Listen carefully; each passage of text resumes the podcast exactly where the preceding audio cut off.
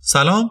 این 26 امین اپیزود از پادکست سینما سلف هست. من سعید مرادی به همراه مصطفی تابان. توی این اپیزود می‌خوایم راجع به فیلم Lighthouse صحبت کنیم. محصول سال 2019 با ما همراه باشید. You like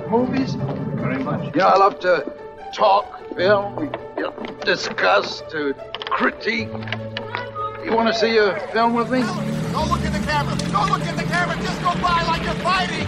Like you're fighting. Don't look at the camera. It's a television. Just go through. Go through. اگرچه بازیگر بی زبان جنگ جویس بی سلاح اما اگر می توان عجوبه های زمان را خاموش نگه به حال تنها فیلم است که تو تو فیلم های من دوستش دارم ما دوربین رو به جایی که ببریم توی مدرسه برای پورتو جیبی بردیم به زندان برای ساختن فیلم کلوزا پنجوری شده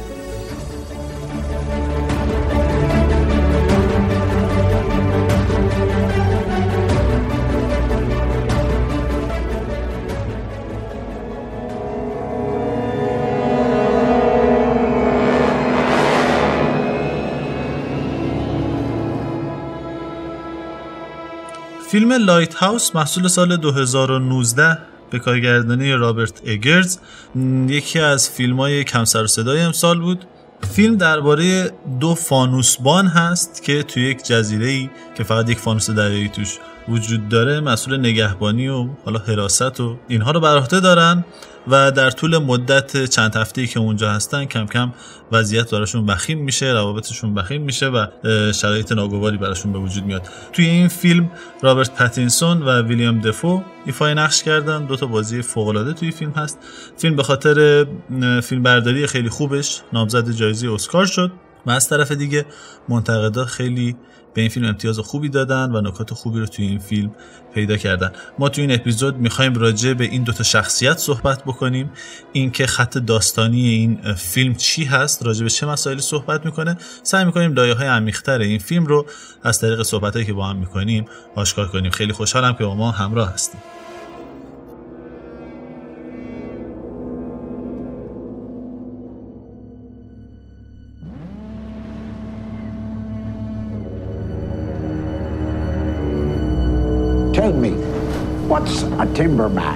want with being a wiki? Just looking to earn a living, just like any man. Starting new. On the run.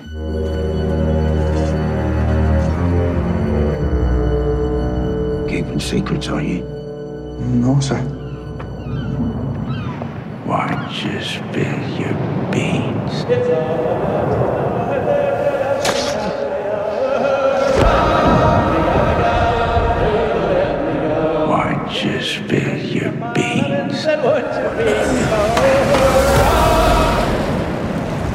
How long have we been on this rock?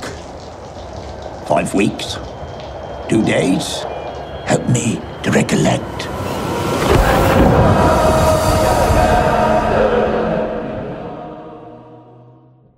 پادکست سینما سلف هر دو هفته یک بار منتشر میشه و در هر اپیزود به بررسی وجوه مختلف هنری، فرهنگی و اجتماعی یک فیلم سینمایی می‌پردازه. شما می‌تونید پادکست سینما سلف رو از طریق پادکست های مختلف مثل اپل پادکست، گوگل پادکست، کست باکس و پلتفرم های داخلی مثل ناملیک و هزارو گوش کنید. علاوه بر اون پادکست سینما سلف به تازگی از طریق نرم افزار نوار هم در دسترس هست که محیط خوب و دوست داشتنی داره. اگه از علاقمندان جدی سینمایی هستین می‌تونین پادکست سینما سلف پلاس رو هم دنبال کنید. پادکستی تخصصی درباره ابعاد جدی و هنری سینما. در هر اپیزود از پادکست سینما سلف پلاس یک موضوع تخصصی سینمایی انتخاب میشه و در فیلم ها و آثار سینمایی و نمایشی و ادبی مختلف مورد بررسی قرار می‌گیره. منتظر نظرات، پیشنهادات و انتقادات شما در تلگرام، توییتر و اینستاگرام هستیم. سینما سلف یک دوست سینمایی.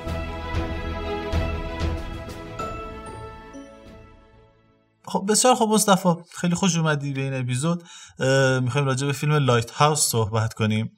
یکی از اون فیلم های کم سر و صدای امسال بود فیلم لایت هاوس که خیلی اجحاف شد در حقش. آره. به نظرم شاید خاص‌ترین فیلم امسال بود. آره توی سر و صدای فیلمایی مثل جوکر و آیریشمن و اینها شد، یه مقدار آره گم. شد. من خودم یادم خیلی منتظرش بودم به خاطر اینکه من یه فیلم خب از رابرت اگرز دیده بودم فیلم ویچ رو. بعد اولین چیزی که از این فیلم یعنی اولین خبری اولین تصویری که بهم رسید همون اه، پستر فیلم بود که یه طرف دفو هست یه طرفش هم پتینسون هست و اون برجی که اون وسط اون فانوس دریایی. با اون رنگ بندی آره با اون رنگ بندی خیلی تیره و تار و یه مقدار کنتراست عجیب غریبی که داره و می‌دونی چیه؟ خیلی پستر جالبه. چون یک قرینگی هم توی تصویر هست و انگار این فانوس دریایی این دو نفر رو توی دو تا حالت قرینه قرار داده و اینا رو که خیلی هم با هم تفاوت داره قیافشون و توی حالت تشابهی قرار میده. تمام اینا یه جرقه های خیلی خوبی توی ذهن آدم می‌زد به علاوه این که خب اسم رابرت اگرز هم روش بود کسی که یه کار خوب ارائه داده بود. و واسه من خیلی جالب بود. موقعی هم که فیلم رو دیدم دقیقا همون تقریبا اون انتظاراتی که ایجاد شده بود. ترجمه من یه فیلم رو که دوست دارم دیگه نمیرم تیزرش رو نگاه نمی‌کنم. واسه اینکه می‌دونم دیگه میبینمش. این فیلم رو هم دقیقا اون انتظاراتی که با همون پستر ایجاد شده بود با اون پیش زمینی که رابرت اگرز داشت یعنی انتظارات رو برآورده کرد. به خاطر اینکه یک در واقع ضرباهنگ خوبی داره فیلم. همون چیزی که آدم انتظار میره از یک ضرباهنگ آرومی شروع میشه شخصیت پردازی معرفی اینها. خیلی فوق العاده جلو میره. خود شخصیت ها خیلی قوی هستن. داستانش اون ابهامی که توی داستان هست خیلی فوق العاده است. و اصلا از همون سکانس اول با اون صدای بوغ کشتی و اون صدای پرنده ها و امواج و اون اونطور که گفتی اون کن- کنتراستی که توی نور هست و این شخصیت ها که توی همون سکانس اول توی اون قاب بسته ای که فیلم ایجاد کرده به دوربین خیره شدن کلا یه حس خیلی خوبی رو ایجاد می‌کنه.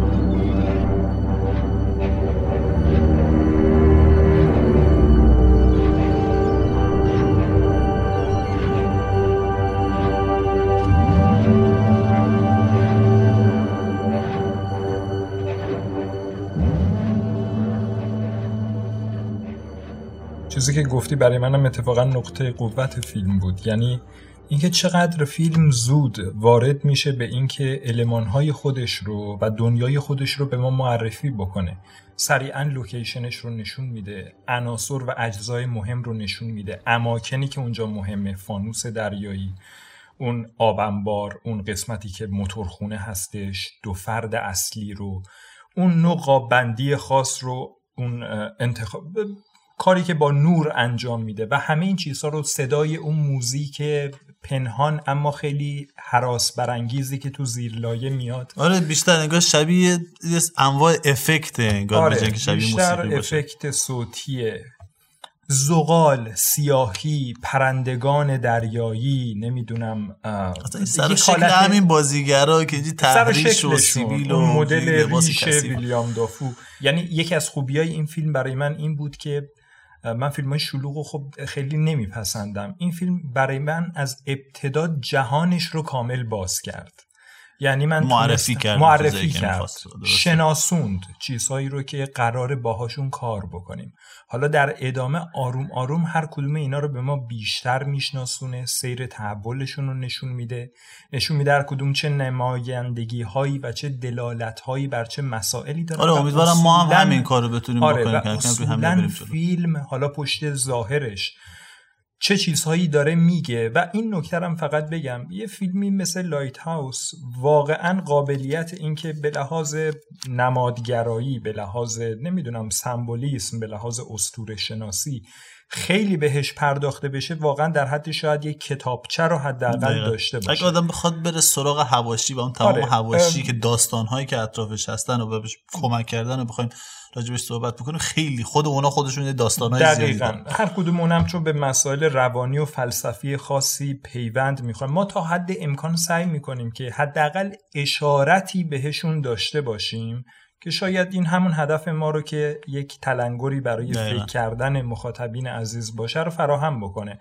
اما در انتها سعی می‌کنیم که راجع به ستونهای اصلی فیلم بیشتر صحبت ببین بکنیم. مصطفی یه چیز جالبی که توی این فیلم وجود داره اینه که شاید بشه اینجوری توصیفش کرد ریل های متعددی وجود داره توی این فیلم که این داره فیلم روشون حرکت می‌کنه به سمت جلو میره و تو می‌تونی روی هر کدوم از اینا فیلم رو توضیح بدی توصیف کنی. من احساس می‌کنم یک سری خطوط جدی و حیاتی برای فیلم وجود داره. و داستان خود این برادران اگرز چون دوتا داداشم با هم داستان فیلم نمیشتن این دوتا انگار اومدن این این داستان اصلی رو این یکی دوتا خط داستانی اصلی رو اومدن غنی کردن به وسیله خیلی از داستانک های دیگه. حالا از داستانهای استورهی خیلی قدیمی شده تا خود اون داستانی که اون واقعی که فیلم ازش الهام گرفته شده این که دو نفر توی فانوس دریایی گیر کردن و اونجا اون حالت کبین فیور و اون حالت خفقان باسهشون به وجود میاد و دچار دیوانگی میشن. اون باز هم کمک کرده به خود داستان. زمینه های مذهبی زمینه های روانکاوانه برای خود شخصیت ها و جالب اینه که اینا همه توی تصاویر فیلم منعکس شده. مثلا اون خواب ها اون رویاهایی که این رویاهای روز شاید بشه گفت اونهایی که می‌بینه شخصیت اصلی ما. آره اونا خیلی خوب انگار میان این موضوعات رو منعکس می‌کنن روی خط داستانی اصلی. آره کردیت بزرگی از این انعکاس خوب که کاملا به حس ما تبدیل میشه رو به نظر خودم می‌شود داد. حالا جدا از طبیعتا کارگردان و فیلم نام نویسی قوی کار.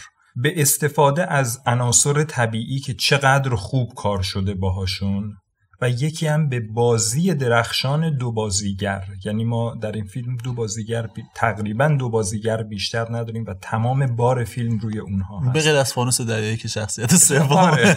و به جز پری دریایی آره آره حالا شاید نمی‌دونم جز بازیگر حسابش بکنیم یا نه. ولی الحق اون دو نفر خیلی بار در واقع این تلاتوم هایی که بهش می‌پردازیم. بین این دو نفر در جریان جنس روابطشون عوض میشه روابط آینه ای میشه روابط اصلا جای حاکم و محکوم رئیس و مرعوس عوض میشه. مثلا خودش یکی از بازی هایی که توی فیلمه یعنی سعی می‌کنه معنی رو از طریق همین شباهت این دوتا با هم دیگه به وجود بیاره. دقیقا. و تو همون ریل هایی که اشاره کردیم و ما بهش می‌رسیم این که چقدر اینها خوب توی بازیشون و این بیان چهرهشون این حالات رو در آوردن که این اصلا کار ساده ای نیست.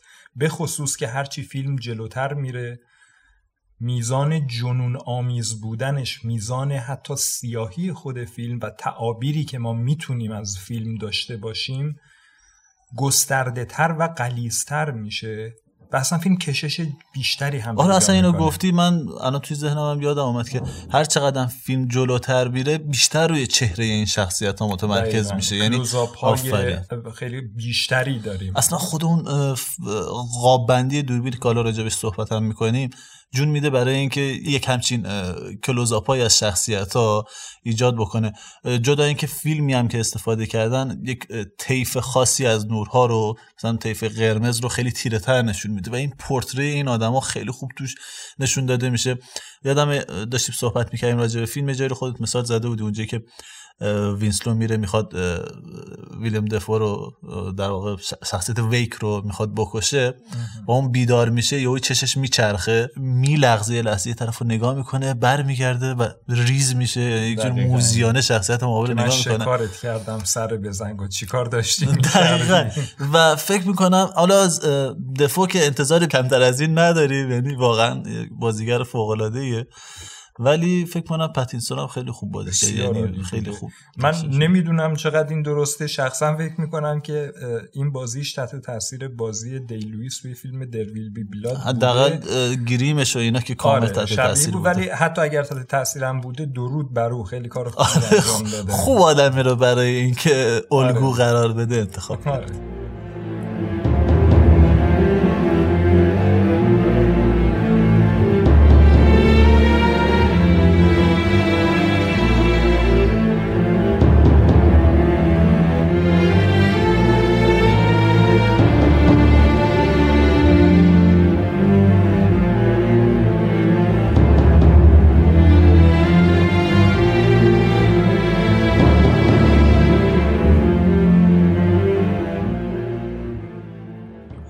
بسیار خوب مصطفی.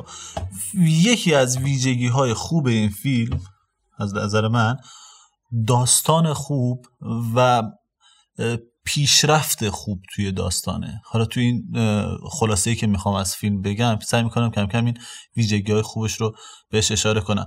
نکته مهمش اینه که داستان از جزیره شروع میشه یعنی از همون جایی که این دوتا شخصیت میان. توی اون جزیره. اما داستان که داره پیش میره انگار ما داریم توی زمان یک مقداری عقبم میریم. یعنی کم کم شروع می‌کنیم علاوه بر شناختن شخصیت ها گذشته اینها رو هم میفهم و علاوه بر اون یک جایی از داستان نفرین درست حسابی همچین پر ملاتی می‌کنه ویلیام دفو که توش یک جورایی انگار داره آینده شخصیت ما رو هم میگه کجا لعنتت کنه؟ باشد که نپتون تو را از بین ببرد ویسلو گوش کن! گوش کن ترایتون گوش کن! التماس می‌کنم که پدرمان شاه دریا از اعماق دریا برخیزد. با خشمی سهمگین و امواجی سیاه و مملو از کف و نمک. دهان این جوان را با گلولای فراوان ببندد و خفت کند. واسه همین احساس می‌کنم که توی خود داستان یه مقدار بسط پیدا می‌کنه اتفاقات و به قبل و بعد از خود این داستان میره. توی review صحبت کردیم که این آدما دو تا آدمن که میان توی جزیره گیر می‌کنن. اما به نظر می‌رسه که داستان خیلی عقبتر شروع شده. جایی که شخصیت اصلی ما وینسلو توی یک جنگلی انگار داشته کار می‌کرده و اونجا طبق گفته خودش شاهد مرگ کارفرماش شاهد مرگ اون هست. و تا حدود خیلی این قضیه خاکستری و مبهم هست که او این قتل رو انجام داده یا شاهد مرگ بود. خیلی هم تفاوت نمی‌کنه. در واقع اون عذاب وجدانی که روش دقیقا. دقیقا. و ما می‌فهمیم که این آدم بعد از اون واقع اسمش عوض کرده یک جورایی فرار کرده. همونجور که گفتین فقط از درختها خسته شده بودم مثل هر کس دیگه ای می‌خوام توی جای ساکت با یکم پول مستقر بشم. یه جا خوندم که آدم می‌تونه حدود 600 دلار یا حتی هزار دلار در سال راحت در بیاره اگه توی جای دور فانوسمانی کنه. هرچم دورتر باشه بیشتر در میاره. خوندم و گفتم جهنم و ضرر برو کار کن. پولم رو جمع می‌کنم و یه خونه تو شمال دست و پا می‌کنم. همش همین. داستان خسته کننده ای بود نه؟ یادم می‌زنه تو پرش میگه همون مزخرف داستان تکراری همیشه آره دقیق آدم اولش فکر می‌کنه که ویک داره مسخره می‌کنه ولی وقتی دقت می‌کنیم ویک داره اشاره می‌کنه به این قضیه که این یک دروغ تکراریه. همه همینو میگن اما حقیقت چیز دیگه ایه در طی این داستان کم کم با فشارهایی که توی اون محیط هست تجربیاتی که وینسلو توی اون محیط پیدا می‌کنه فشارهایی که خود ویک میاره گزارش های مزخرفی که میده اینقدر که این آدم رو به کار می‌گیره به کارهای بیهوده می‌گیره اذیت به نظر آره. اذیت می‌کنه با عادت های خندهداری هم که بعضا آره. داره یه جور توهینامی سعی می‌کنه آره. ارزش های این آدم رو زیر سوال ببره و شخصیتش رو زیر سوال ببره و در این بین فکر می‌کنم یکی از مهمترین نکات فیلم همون اتمسفریه که تا حدود راجبش هم صحبت کردی وقتی وینسلو وارد این محیط میشه با انواع صداها با انواع توهمات از موجودات مختلف داستانهای مختلفی که ویک تعریف می‌کنه از اتفاقاتی که براش افتاده یا از اسطوره یا از اون در واقع نفرین هایی که توی اونجا هست. خود کلامش پر از نفرین هست خیلی اوقات. ویک اینا همه انگار این شخصیت رو به یک التهابی میرسونه. و فکر می‌کنم ما رو این, این سوال رو برای ما ایجاد می‌کنه که اصلا خود این محیط چی هست؟ داستانهایی که حول این شخصیت ها وجود داره چی هست؟ و اینا چه کمکی می‌کنن به اینکه داستان ما پیش بره؟ چون همونطور که می‌بینیم خود فیلم نوع روایتش تصاویری که به ما میده نوع توهماتی که شخصیت اصلی ما بهش دچار هست و زاویه‌ای که دوربین نسبت به این توهمات می‌گیره همه اینا انگار داره یک حالتی رو می‌گیره که چیزی از این شخصیت اصلی به ما بگیم برای تو این ویژگی ها چطور هست؟ چه چیزی تو این ویژگی ها بوده که واسه جذاب بوده راجع به شخصیت ها فکر می‌کنی ازش اطلاعاتی بهت میده؟ به خوبی تو در مورد در واقع شخصیت وینزلو که بعد بعدا به تام تبدیل میشه توضیح دادی. من می‌خوام بگم برای رازگشایی از همین سوالی که مطرح کردی خوبه که یک نگاهی به اون یکی شخصیتمون هم بندازیم آینه این شخصیت. آره. اون آدمی هستش که معلوم نیست از کی. اینجا فانوسبان بوده. آره. داستانهایی البته تعریف می‌کنه که من نمی‌دونم توی کشتی خدمت می‌کردم بعد پام زخمی شد. داستانهای پرتناقضی هم تعریف داستانهاش کاملا پرتناقضه یعنی کامل داستانی که به خصوص در مورد لنگیدن پا مطرح می‌کنه و وینزلو تحمل نمی‌کنه. میگه که تو که قبلا یه چیز دیگه گفته بودی که میگه نه تو تو بد شنیدی. خیلی از کارهایی که می‌کنه روایت های خودش رو نقض می‌کنه. ببین اوایلش انگار داستانه که تعریف داره می‌کنه داره این شخصیت رو ما معرفی می‌کنه. اما از یک جایی که میگذره اصلا متوجه میشیم قرار نیست این داستان شخصیت رو به ما معرفی کنه. آره بلکه قرار ابهامی که حول این شخصیت آره. وجود داره رو بیشتر کنه. آره. من فقط می‌خوام یعنی با توجه به سیر زمانی داستان بریم جلو. آره. تقریبا ما اوایل چه دید کلی نسبت به این آدم داریم. آدمی است بسیار بدخلق اهل بیگاری کشیدن درو درو یه سری عادت های نادلپسند و خیلی رئیس معاب دستور میده و از همه مهمتر تو این جزیره اومدن اینا اصولا برای چه کاری؟ اومدن برای فانوسبانی دیگه. چیزی هم که از اول کار تبدیل به یک گفتگوی مجادله آمیز میشه و در چند جای دیگه هم تکرار میشه. اینی که خیلی خب من اومدم تو این جزیره که تام میگه بهش. من اومدم تو این جزیره که مراقبت منم مراقبت یعنی شیفتی نگهداری از اون فانوس.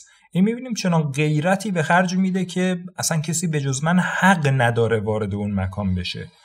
تو اگه اهل یه جو به مطلقم میندازه. اهل مطالعه هستی و جز مقرراتته. مقررات اصلیت اینه که به حرف من گوش بکنی. منم تعیین می‌کنم که حساب کتاب تو چجوریه به لحاظ مالی؟ که بعد ما می‌رسیم جلوتر از لحاظ یعنی این از وچه مالی به وچه یک جور نامه اعمال گویا تبدیل میشه. یه دفتری داره که اصلا توش داره دفتری که اصلا این, این رو می‌نویسه ثبت و ضبط می‌کنه و تو یک محفظه چوبی قفلش می‌کنه همیشه.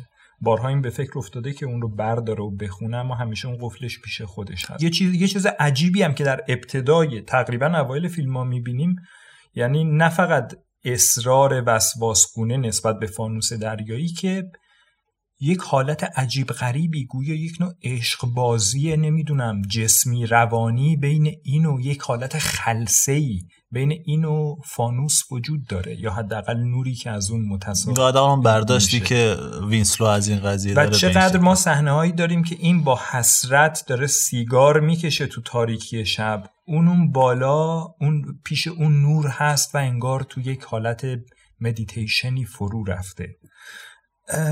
یه نکته دیگه هم که در مورد شخصیت وینزلو من بگم اینه که به یک سری اساطیر داستانها و افسانه های اونجا باور داره. یعنی این را اصلا اون به ما میشناسونه. مثل اینکه چرا مرغ دریایی رو از خودت روندی؟ دیدم با یه مرغ ماهی خار درگیر شدی. باشون سرشاخ نشا کشتن اونا شگونه بد داره؟ بازم دروغ شاخته کشتن مرغای دریایی شگون بد داره. شگون نداره. چرا؟ به دلیل اینکه روح ملوانهای مرده در اینها حلول می‌کنن. اصلا شگون نداره. و یه سری از مقررات دیگه که اونجا حاکمه مثل اینکه تدارکات چیا بعد از چهار هفته میان بعد برای ما چیز می‌کنن مدت تموم میشه یا باید شبها به سلامتی همدیگه یه چیزی بنوشیم قبلش هم یک گفته ای رو مطرح می‌کنه در مورد مرگ و خداوند و این چیزها. به نظر میاد یک نوع حالت برقرار کردن روتین کار در ابتدا با اون هست. تا ما به جاهایی می‌رسیم که روابط اینا دچار یک نوع در واقع قرین سازی و بعضی جاها کاملا جا عوض کردن آره ببین قبل از اینکه وارد این قضیه قرین سازی بشیم چون راجع به شخصیت ویک صحبت کردیم من دوست دارم قبل دوست دارم قبل از اینکه شخصیت ها رو رها کنیم یه نکته را از تو اینا بیرون نیاریم. و اون اینه که این حالتی که ویک داره از ابتدا اون نوع قیافه ای که داره اون نوع توهماتی که وینسلو توی جدال با این آدم دچارش میشه این دست و پاهای حالت شبیه هشت پا داره یا این چیزایی که رو سر صورتش هست اون نوع صحبت کردنش فریادهایی که می‌زنه نفرین هایی که می‌کنه شعرهایی که می‌خونه. خیلی تئاترگونه بعضی جا هست. یا پیامبرگونه اینجوری بگم. این نوع در واقع برخ... نوع آگاهی که داره نسبت به همین که گفتی نسبت به شرایطی که اونجا هست. و این که معلوم نیست از کی این آدم اینجا بوده و مسئول اینجا بوده. و داستانهایی که تعریف می‌کنه انگار روح هزاران آدم در این شخصیت بوده انگار تمام اینا رو خیلی هم خوب تجربه انگار کرده. یعنی واقعا از دل و جان میاد میگه کار من یک جایی بیماری گرفته بودم. انقدر خوب جزئیاتش رو میگه که ما باور می‌کنیم این اون بیماری رو گرفته بودن. بیماری که اسکوربیت اسکوربیت بوده فکر می‌کنم. آره.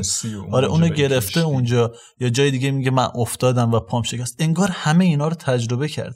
وینزلو یه جایی هم وسط صحبتت بهش میگه تو انقدر دور بودی از بقیه و تو این تنهایی و انزوای این جزیره بودی اصلا دیگه انسان نیست. اصلا. دقیقا اینو می‌خوام بگم که تقریبا نز... اختلاط بین این و جزیره و خود اون فانوس دریایی وجود داره که حالا بعدا تو توضیح میدم آره. این... می‌خواستم از همین حرکت کنیم. می‌خواستم این رو بگم که به نظر می‌رسه وضعیتی که ویک داره این ویژگی هایی که داره این محیطی که داره توش زندگی می‌کنه این صحبت هایی که می‌کنه از داستان ها و این شرایطی که وینسلو درش گیر کرده در طی فیلم داره به ما این موضوع رو میگه که ویک می‌تونه نماینده نوع دیگری از شخصیت باشه که فراتر از این داستان هست.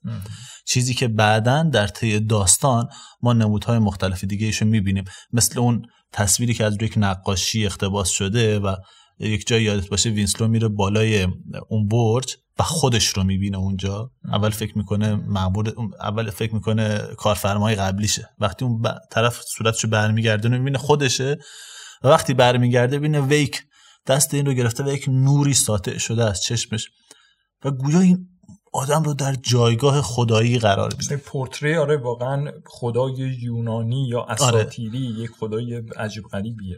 آره به نظر میاد وینسلو وارد محیطی شده که یک نفر داره اونجا رو مدیریت می‌کنه و تمام مسئولیت ها باهاش هست و جایگاه خداگونه ای داره و از طرف دیگه وینسلو مثل یک انسان با تمام ویژگی های یک انسان اون در واقع تمنیاتی که یک انسان داره اون گناهی که یک انسان باری که به دوش خودش می‌کشه اون بیهودگی فعالیت هایی که توی اون محیط داره همه اینا یک ویژگی انسانی میده به وینسلو که توی حداقل توی نیمه ابتدایی فیلم این رو در نقطه تقابل با ویک قرار میده. آره به خصوص در مورد یه سری سختگیری های عجیب غریبش یک سکانس خیلی خوب هست راجع به اینکه میگه من اینجا رو تمیز کردم. میگه تمیز نکردی باید تمیز بکنی. میگه من اینجا نیومدم برای بردگی کردن. نمی‌دونم ملکه انگلیس یعنی خدمتکار ملکه انگلیس هم به این خوبی نمی‌تونه حساب بشوره که من این کار کردم. که اون توضیحات مفصلی میده که و اگه بهت بگم که تک تک میخوارو از جا میخیای زنگ زده و پوسیده در بیاری و قسمت های زنگ زده شو بمیکی تا همه میخوا مثل پوست نهنگ برق بیفته و بعد برای تمام اتاق فانوس از اول چوب بری کنی و بعد دوباره از نو انجامش بدی تو این کارو می‌کنی و به خدا قسم با لبخند این کارو انجام میدی پسر جون. چون قراره که از این کار خوشت بیاد قرار از این کار خوشت بیاد. چون من میگم که باید خوشت بیاد. تو اسم می‌کنی؟ نقش یک زندانبان رو اینجا داره بازی می‌کنه. بعضی جا می‌بینی در مسند یک حکیم نشسته. یعنی انگار یک صحبتهایی رو باهاش مطرح می‌کنه که راجب آینده است. بیشتر صحبت سرنوشت تقدیره حتی یک دیالوگی باز هم تو همون یک سوم ابتدایی فیلم هست که بهش میگه زمانی که صحبت اینه که چرا کشتن مرغای دریایی شگون نداره. درسته. اون بهش میگه تو به خدا تو اهل عبادت هستی؟ وینزلو میگه نه اونقدر که باید نه اونقدر که باید. اما اگه منظورت اینه که از خدا میترسم آره باید بگم خوب جوری بد جوری هم میترسم. منظور این که دیالوگایی که با هم دیگه دارن مال ویک خیلی جاها در حد ارتباط دو انسان عادی با همدیگه گویا کوچیک میشه. بعضی جاها انگار خداونده یا معموری یا یک نماینده ای از جانب انگار حتی یک بخشی از ناخداگاه این آدمه. کسی که ازل و ابد رو می‌دونه کسی که قابلیت پیش بینی داره کسی که از سرنوشت بی نهایت آدم اطلاع داشته انگار همیشه می‌دونه دنیا به چه سمتی خواهد رفت از نوع اون دعاها و نیایش هایی که می‌کنه یا از اینکه از خیلی از حرکات اون تشخیص میده که این حرف دروغه این حرفت راسته حوصله شنیدن این رو ندارم. تو می‌بینی که گویا به یک بعضی جا حس می‌کنی این با روانکاوش طرفه. بعضی موقع حس می‌کنی که این با یک معمور سنجش با یک دروازبان که باید به این اجازه بده که آیا توش یه سری شرایط و صلاحیت های لازم رو احراز کردی یا نکردی طرفه. خیلی جا احساس می‌کنی می‌خواد اینو تو موقعیت هایی بذاره که این خودش حرف بزنه. بیاد بگه من این کار رو کردم اینقدر با کله من ور نرو منو به دیوانگی می‌کشی بعد منم مجبور میشم اصلا یک جاهای خود وینسلو صحبتاش یک جورایی حتی تا مرز حدیث نفس و صحبت با درون خودش میره. ببین می‌خواستم راجع به همین صحبت کنیم. می‌خواستم بگم یک جور تقابل و رابطه ای بین این دوتا شخصیت هست که مثل یک جور ارتباطی هست که می‌تونه معانی مختلفی رو به خودش بگیره یا حالتهای مختلفی به خودش بگیره. یکی از واضح ترینشون و آشکارترینشون با توجه حالا به نوع پایانبندی فیلم با توجه به سر و وضع ظاهر شخصیت ویک اون دیدگاهی هست که بر اساس داستان ها و اسطوره ها هست و توش اشاره میشه. اما این یکی از اون موارد هست موارد دیگه ای هم هست. با توجه به وضعیت روانی وینسلو این آدم یک جورایی گاهات مثل یک وجدانی که با پت که داره حمله می‌کنه به این شخصیت به سمت این آدم میاد به یک جور یک جور وجه های روانکاوانه به خودش انگار بگیره یا بعضی جاهای دیگه واقعا توی جایگاه خدایی میره و با توجه به این وضعیتی که این جزیره داره وضعیت تقابل و تضادی که بین بالا و پایین این فانوس دریایی هست جایی که نور فوران می‌زنه و جایی که تاریکی و کثیفی و بدبختی و بیکاری برای وینسلو هست یک جور تضاد دوزخ و بهشتی ایجاد می‌کنه و یک جور جنبه مذهبی بهش میده. می‌خوام یه استراحت کوتاهی بکنیم بریم ببینیم این نوع رابطه‌ای که بین این دوتا شخصیت هست می‌تونه چه وجوهی داشته باشه.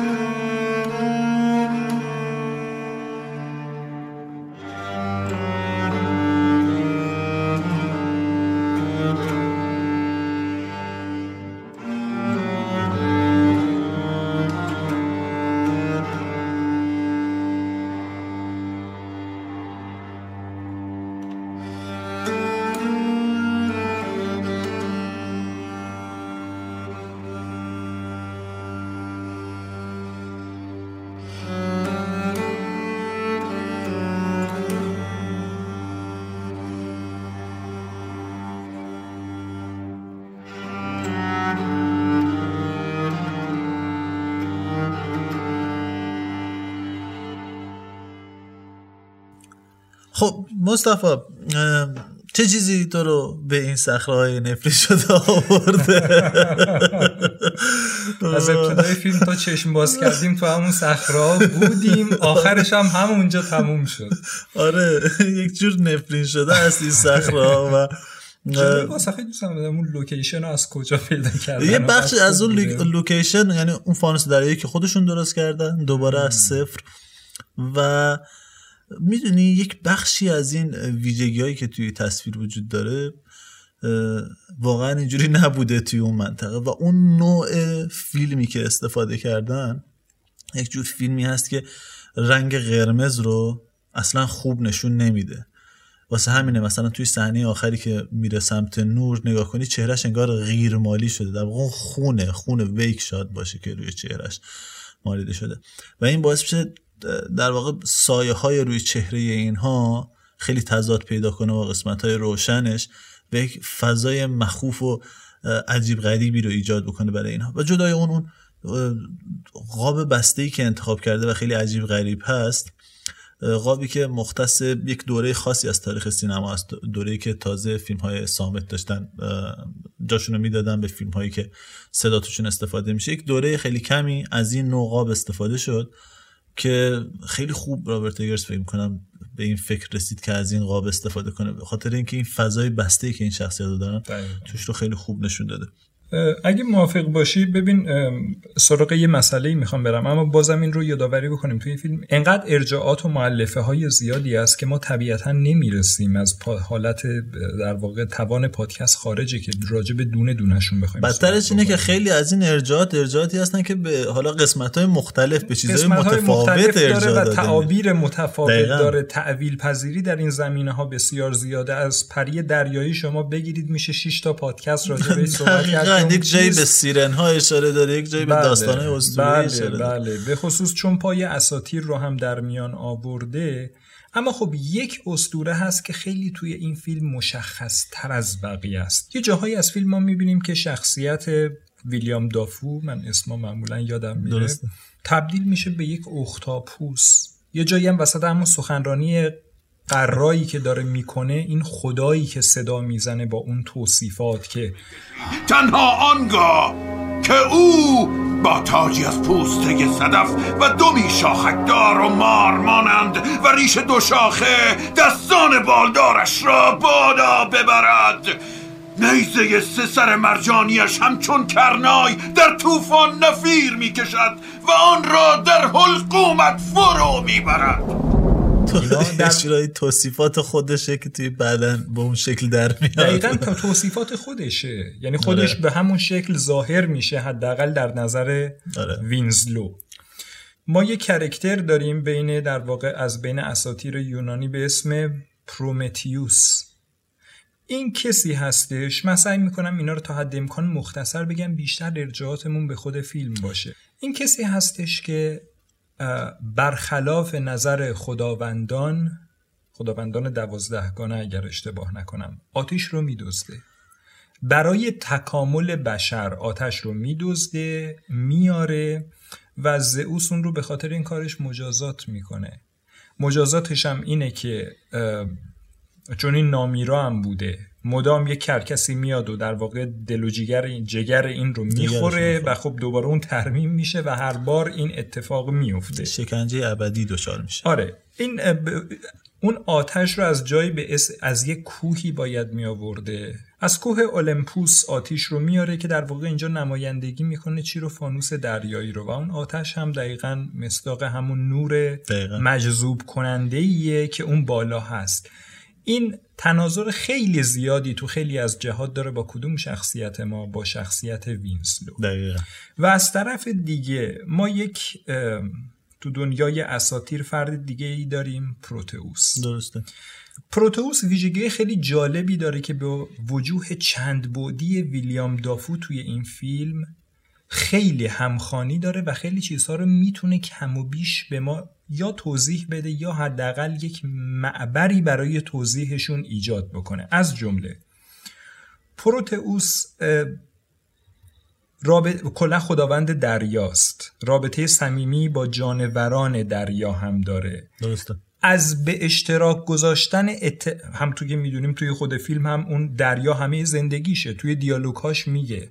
که من عاشق دریام. هیچ جا واسه من دریا نمیشه منتها این مشکل برای پا میشه ایجاد شده. من دیگه با اون فانوس دریایی رسما ازدواج کردم. آره. خودش لفظ اینکه عقد کردم و اون زیباترین و وفادارترین همسریه که من می‌تونم داشته باشم.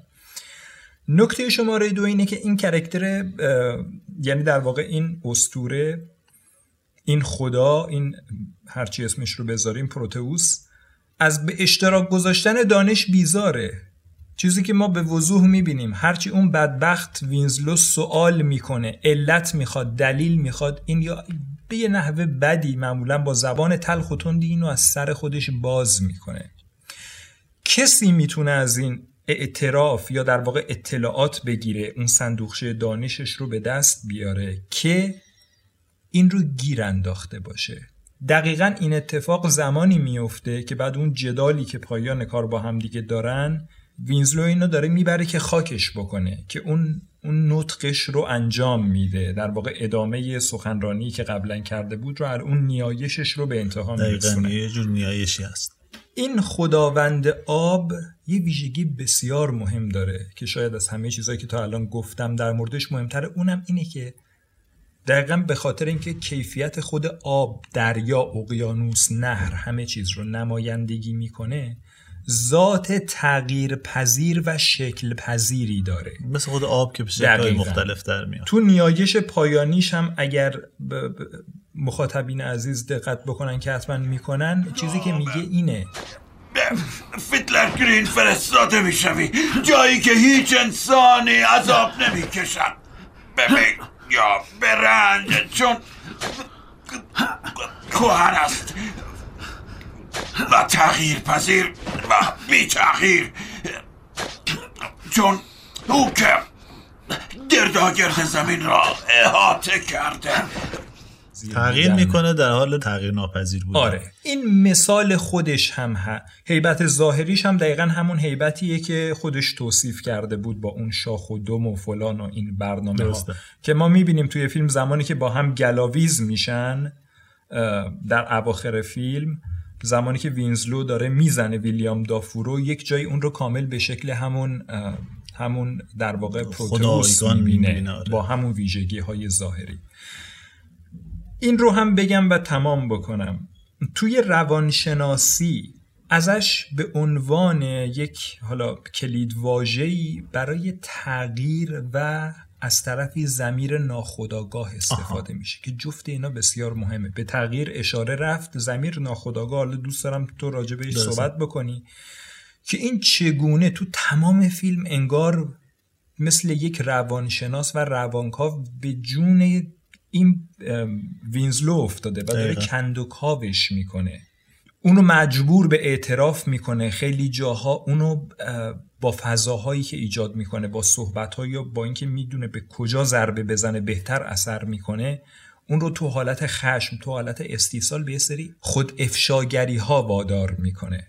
این مسئله است که بسیار مهمه و نکته پایانی اینکه در فرهنگ و آین این چه چیزی رو پروتئوس نمایندگی می‌کنه خیلی جالبه.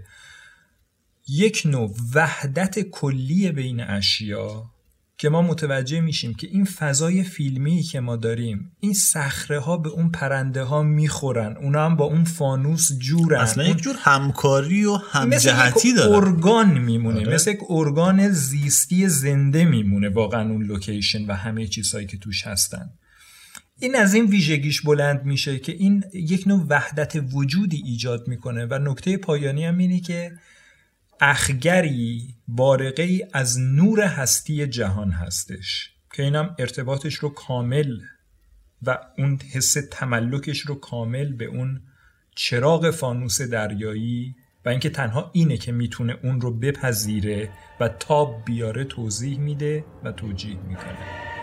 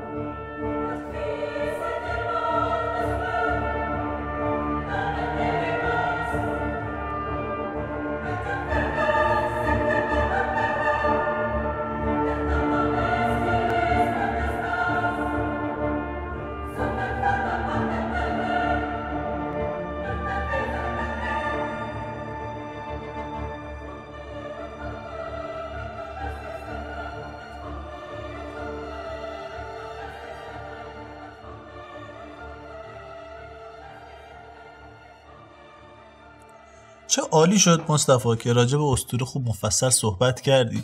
هم راجع به پرومتئوس صحبت کردی هم راجع به پروتئوس صحبت کردی. دو تا شخصیتی که دو تا شخصیت محوری میشن توی این فیلم و انقدر این فیلم پهلو می‌زنه به این اسطوره ها که گاهی اوقات آدم احساس می‌کنه داستان یک دو نفر رو داره میگه. یک چیزی که برای من خیلی جالب بود توی این فیلم همین اشاره ها بود که چقدر اینا کمک می‌کردن به اینکه ما این شخصیت ها رو بشناسیم. نکته پایانی صحبت رو خیلی قبول دارم اینکه این شخصیت اون نوع ناخودآگاهی که داره خیلی به کار اومده توی داستان.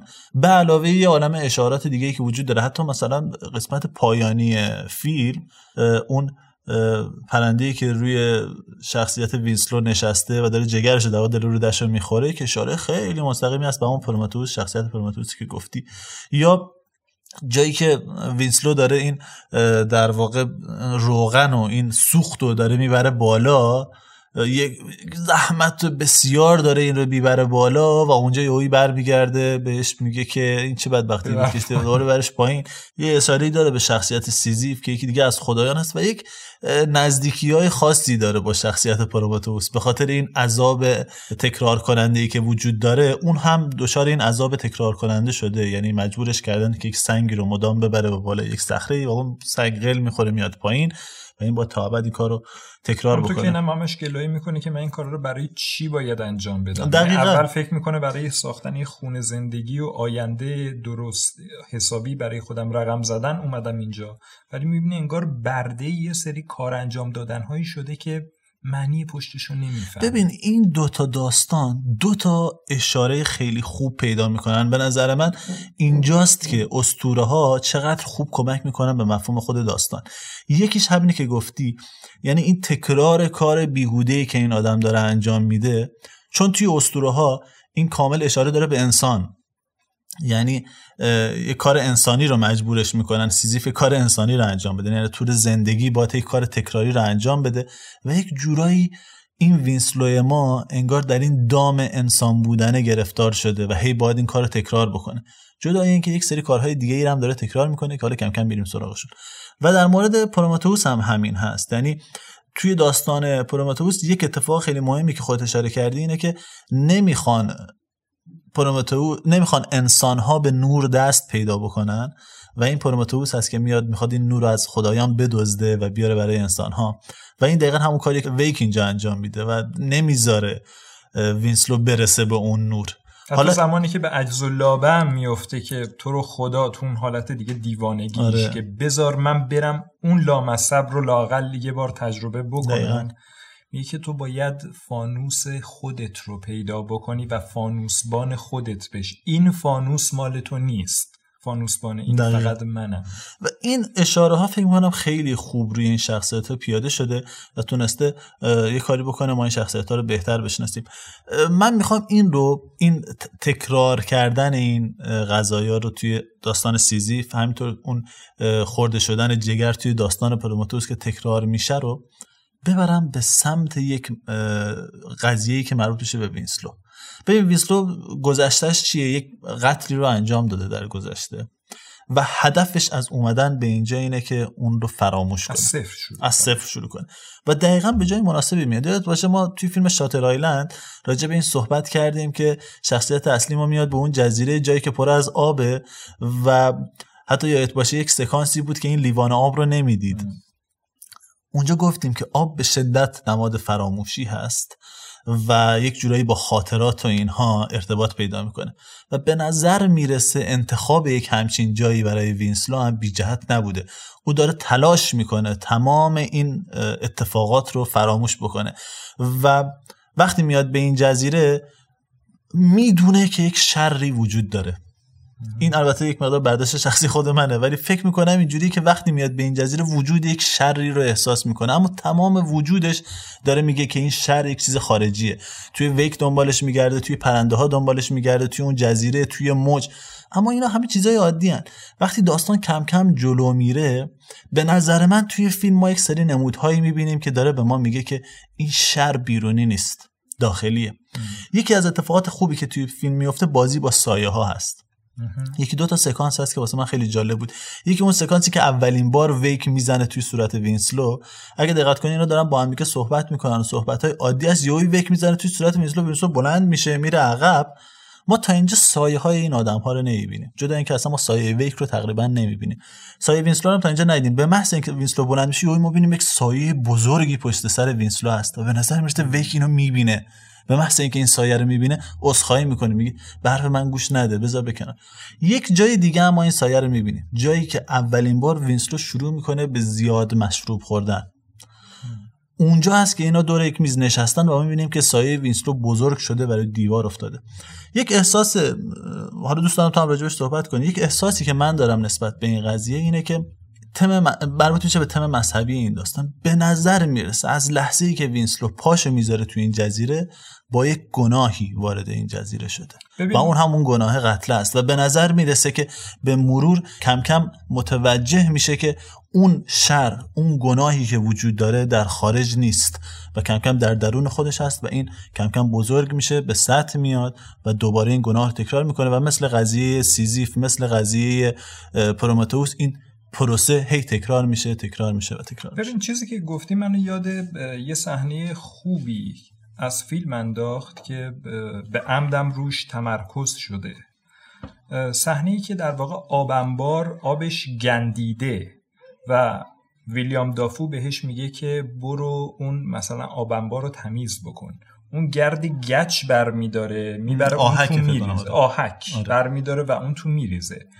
اون سیاهی و اون سفیدی کاملا دوربین چند ثانیه روش مکس تا داره. کامل مخلوط بشه. حالت اون حالت همون علامت یین و یانگ هستش ترکیب این. سیاهی و سفیدی و در حال چرخش بودنشون به هر لحظه به شکلی و شمایلی در اومدنشون.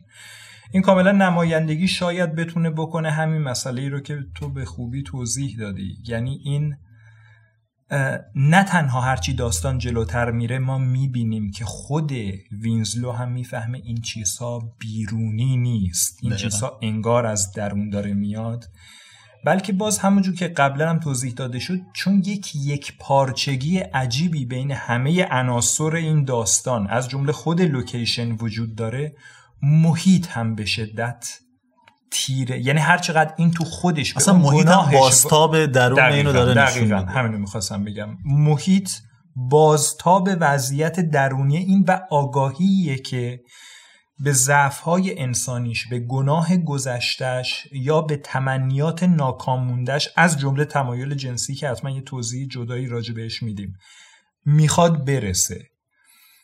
هر چقدر که ما جلوتر میریم وضعیت تاریکتر و وحشتناکتر میشه تا جایی که این آدم رو قشنگ به ورطه جنون میرسونه. انگار این ویک کمک می‌کنه. یا این ویک, ویک آها، ویک خیلی آفرین. جالبه. ویک جاهایی خب می‌دونیم که حرفای مسخره می‌زنه خاطرات بظاهر می‌دونی بیخود مثل روانکاویه. داره. سوالای عجیب غریب می‌پرسه. هم روانکاوی هم با اون توضیحی هم که راجع به پروتئوس دادیم این یک حالتیه که انگار از سرنوشت و تقدیر آگاهه. آفرین. از ابتدای کار ما یه جاهای دیالوگ هایی داریم که تو می‌بینی این آینده رو انگار آینده این فیلم رو می‌دونه. اصلا گاهی اوقات میره توی فازی مثلا مثلا همون جایی که راجع به استیک صحبت می‌کنن و به نظر من خیلی مهمه مخصوصا توی قسمت اون نوع تفکرات جنسی این آدما باید حتما سراغش بریم. اگه یادت باشه داره صحبت می‌کنه سر اون قضیه عصبانی یهویی انگار فازش عوض میشه. انگار یهویی میره توی فاز دیگه ای شروع می‌کنه انگار داره از یک دنیای دیگه ای صحبت می‌کنه. انگار داره یک ماجرای دیگه ای رو تعریف حالت پیامبرگونه اصلا بعضی موقع خطابه هم حالت پیامبرگونه کامل به خودش می‌گیره. یه جایی این اوایل کار جایی که تازه می‌خوام با هم صمیمی بشن شوخی می‌کنه باهاش. میگه که از اونجایی که داریم با هم صمیمی میشیم افریم ونزلو بهم بگو چرا یه الوارچی می‌خواد فانوسمان باشه؟ به اندازه کافی تو شمال سکوت نبود؟ خاک‌اره پایین تنتو به خارش انداخته بود؟ رئیستون فهمیده بود که واسه تبر دست گرفتن زیادی بی‌اعصابی؟ تا اونجا ما چیزی ندیدیم. جلوتر که میریم می‌بینیم واقعا یه چاقو تو جیبش می‌کنه و میره برای کشتن وینسلو که وینسلو چشمش رو باز آره. می‌کنه و میگه طبیعتا برای کاری نمیدم و آخر سر هم با تبر وینسلو رو می‌کشه. یعنی این حالت این که این فردی است که به تقدیر کلی اتفاقات مسلطه. آگاهه که چی میشه. و نکته بعدیش هم مسئله ایه که تو می‌بینی یه سری چیزها رو در زمان انگار گذاشته که این سیر درون وینزلو طی بشه سر موقع این رو آشکارا بهش بگه. همونطور که تو پایان که وینزلو خیلی دیگه از کوره در رفته و میگه اگه صدا در بیاد حرفی از اون دهن کسافتت بشنوم فلان می‌کنم و بهمان می‌کنم. و التماس می‌کنه که اون فانوس رو به من نشون بده میگه که ببین دروغ داری میگی تمام مدت. فقط نمی‌تونی ببینی اینکه چقدر داری دروغ میگی. و بعد شروع می‌کنه یک سری دقیقا جملات خیلی حکیمانه ای گفتن که کاملا بوی روانشناسیشو میده. نگاه خودت بنداز خوشتی به این جزیره اومدی. ادای مردا رو در میاری. ظاهرا در خلوت خودت یه راز و فاش کردی اما هیچ رازی در کار نیست. تو مثل یه کتاب بازی مثل یه عکس میمونی می‌خوای چی کار کنی؟ منو می‌کشی؟ می‌کشی؟ مثل اون مرغ دریایی منو می‌کشی؟ من نکشتمش. گراخو تو یه سگ قاتلی کاری رو می‌کنی که می‌خواستی سر وینزلوی پیر بیاری؟ این کار رو با من می‌کنی؟ چون وینزلو راست می‌گفت توماس تو یه سگی یه سگ کسی تو واقعا یک سگ کثیف و هار بیشتر نیستی که اون منجر میشه که دیگه آخرین مرحله دفاعی اون بشکن و حمله رو شروع بکنه. یعنی انگار کمک می‌کنه به تحقق بپیوند آن چیزی که این از اول می‌دونست به تحقق خواهد پیوست. در یک جمله دیگه بگم انگار این فردیه که قرار یه مجموع اعتراف روانی عملی از این آدم بگیره. و وقتی هم که اون اعتراف رو می‌گیره دیگه کارش رسالتش رو انجام داد. همونطور که وقتی وینزلو قاطی می‌کنه بعد اون طوفانی هم که میاد و اون فوش و فوشکای رو انجام میده میگه خیلی خوب. الان دیگه وظیفت تموم شد تو مرخصی. و جاهای دیگه هم خیلی جالبه. جاهایی شروع می‌کنه کاملا به شکل یک روانشناس با تخیل این و در واقع با اون ثبات روانیش بازی کردن. که تو فکر می‌کنی چند وقت اینجایی؟ اینقدر دیوونه شدی که دیگه نمی‌تونی فرق بالا و پایین رو بدونی. چند وقت ما تو این جزیره هستیم؟ پنج هفته؟ دو روز؟ ما کجاییم؟ به هم کمک کن به یاد بیارم. تو گفتی کی هستی؟ شاید من ساخته و پرداخته تخیلاتتم. شاید این جزیره هم ساخته و پرداخته تخیلاتته.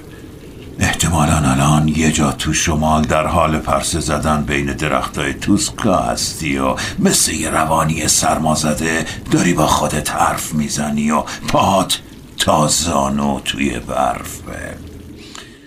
به نظر می‌رسه که اصلا یک همچین حالتی برای من به وجود میاد. انگار تمام این فضا یک بازتابی است از درون ذهن وینسلو. ولی بدتر از اون این ویک کاملا این فضا رو می‌تونه کنترل کنه. انگار این کامل توی مغز وینسلو وجود داره و داره تمام اینا رو میچینه. حتی یه جای خود وینسلو برمیگرده میگه میگه تو داری توی مغز من کار می‌کنی که من اعتراف کنم بهت بگم اون راز درونی خودم رو بهت بگم. و این خیلی جالبه. اما حالا که راجع به اون قضیه سکام صحبت کردی منو یاد یک بخش دیگه ای از رابطه این دوتا آدم میندازه. همونطور که گفتی اینا یک جور تقابل یک جور تشابهی با هم دیگه دارن. از همون لحظه اول این تقابل و تشابه باعث میشه که اینا به یک رقیب برای هم دیگه تبدیل بشن. وینسلو می‌خواد برسه به اوج اون نور فانوس دقیقا و یک جور جنگ قدرت. آفرین. می‌خوام بریم سراغ همین. یعنی یک جور جنگ قدرتی انگار بین این دوتا شخصیت وجود داره و هر کدوم دارن یک قدرت نمایی می‌کنن. اما این قدرت نمایی فقط توی همین حوزه نمیمونه. انگار میره رسوخ می‌کنه به درون روان این آدم ها و اونجا دنبال انگیزه های اینا میگرده و اگر دقت کنیم انگیزه های خیلی از انگیزه های درونی اینها نوعی از انگیزه های جنسی هست که شکل های مختلفی به خودش گرفته. این وینسلو که از همون اول میاد اون عروسکه رو میدزده. ما یک جای خالی رو توی وجود این آدم می‌تونیم بفهمیم. اصلا راست مستقیم هم میره سر وقت سوراخ و پیداش می‌کنه. پیدا می‌کنه. خیلی اعجاب گونه اصلا من می‌خوام همین همین که گفتی دقیقا میره اونو پیدا می‌کنه و این توی ذوق نمی‌زنه اصلا. دقیقا.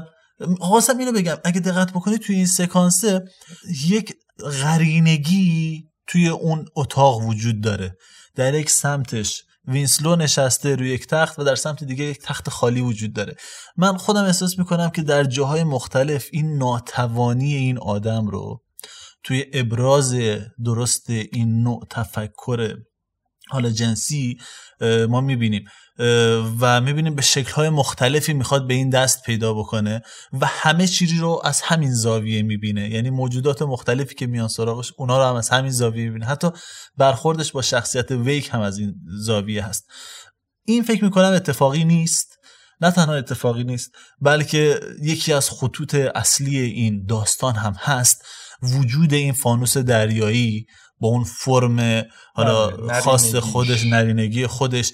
این کلید و قفلی که بارها روش تاکید میشه این تلاش وینسلو برای دستیابی به اون کلید و از همه مهمتر اون بحث در ظاهر بیخود ولی در باطن آشکاری که راجع به استیک می‌کنن و مدام میگه من استیک آفرین من استیک. می‌خوام و بعد در نهایت ویک برمیگرده میگه اعتراف بکن که از اون غذای من خوشت میومد و حالا این تعبیر توی اون اه، دریانوردا وجود داره. معمولا حالا بخوان اشاره بکنن به اون حالت خودشون به ماهی و موجودات دریایی اشاره می‌کنن. و این دقیقا داره همین رو هم اشاره می‌کنه بهش. و جالب اینه که صحبتی که اینا به خوبی دارن صحبت می‌کنن دارن دوستان صحبت می‌کنن و وقتی بحث راجع به غذا و بحث راجع به استیک ویک میشه یهویی ویک خشمگین میشه بزرگترین خشم خودش رو نثار یعنی بزرگترین نفرین خودش رو نثار وینسلو می‌کنه.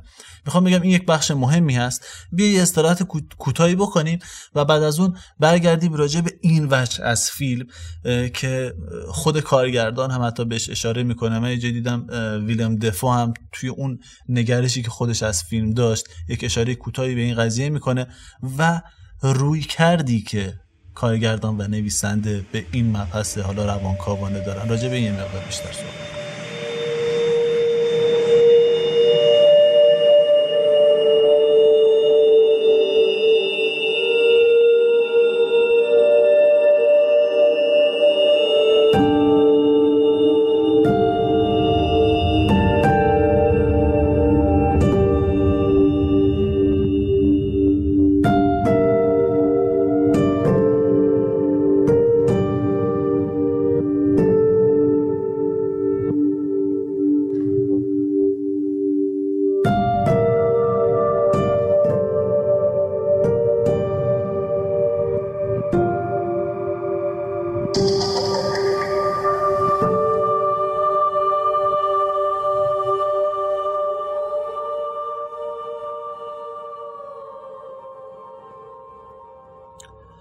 بسیار خب مصطفی.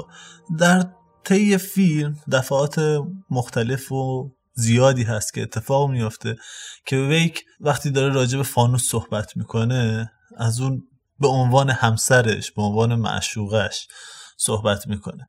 یا جایی که وینسلو میگه که منم می‌خوام برم اونجا انگار یه جوری غیرتی طور میشه و مثلا نه نباید بری. اونو خیلی عصبانی و ناراحت میشه. حتی یه جایی برمیگرده میگه تو باید بری فانوس دریای خودتو پیدا کنی و ما رو بذار برای خودمون. علاوه بر این یک جایی حتی یک جای مستقیمی بود. وینسلو داره صحبت می‌کنه میگه آقا تو راهنمای من که نیستی تو که بزرگتر من تجربه برمیگرده میگه تو پدر من که نیستی. از طرف دیگه تلاش زیادی که وینسلو داره می‌کنه تلاش می‌کنه که به اون بالا برسه به اون نور دست پیدا بکنه و در این حال یک جایی می‌خواد به اون کلید دست پیدا بکنه.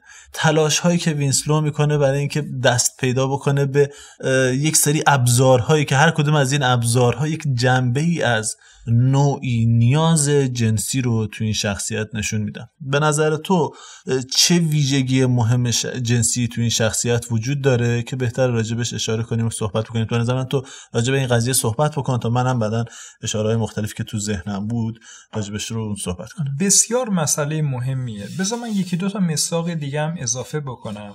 ببین زمانی که این کنجکاوی می‌کنه و میره یک شبون بالا می‌بینه که در واقع ویلیام دافو با اون حالت گویا اساتیری خودش داره مثل شم و پروانه خیلی. عاشقانه داره تواف می‌کنه اون نور رو. و این می‌بینه یک چیزی شبیه حالا به حال ترشحات بدن در هنگام ارضا شدن ازش میاد پایین و این با یه حالت چندشناکی بهش نگاه می‌کنه. برگردیم سر همون مجسمه ای که صحبتش بود. همون مجسمه تبدیل میشه به یه سری از فانتزی های این. حالا اینکه معانی دیگه ای هم حتما اون پری دریایی داره بله بحثش جداست. اما یکی از کارهایی که این توی اون قسمتی که باید موتور رو روشن نگه داره انجام میده اینه که توی دفتر ویلیام دافو هم در انتها ثبت شده. اینکه این مثلا خلاصه دست به خود ارزایی می‌زنه. تو هر فرصتی که پیدا می‌کنه. چندین بار فیلم نشون میده که این کار می‌کنه. یه بارش که بار آخر باشه خیلی دردناکه. یعنی ما می‌بینیم که مجسمه رو داره داره تمام تلاشش رو می‌کنه. ذهنش هم ما مخشوشه. ذهنش به هر دری می‌زنه سراغ هر موضوع آره موضوعات مرتبط و بی ربط. فانوس دریایی رو می‌بینه فانوس دریایی تو حالت چپ شده می‌بینه. یاد اون پری دریایی میفته یاد در واقع یا حالا یاد یا در واقع ذهنش این فانتزی ها رو می‌سازه که هم بستر شده باهاش داره عشق بازی می‌کنه باهاش. اما نمی‌تونه یعنی ناکام میمونه و بعد می‌بینیم که این اصلا با یه حالت عجز و دردی یعنی یه کسی که دیگه در حالت اوج ناتوانی جنسی داد می‌زنه به زانو میفته و گریه می‌کنه. دوربین حدودا یک دقیقه همین حالت رو نگه میداره ما رو توی این قاب نگه میداره. که بعد اون از دستش مجسمه میفته و میشکنه. و اصلا با اون چاقو میره سراغش و می‌خواد اون از بین ببره.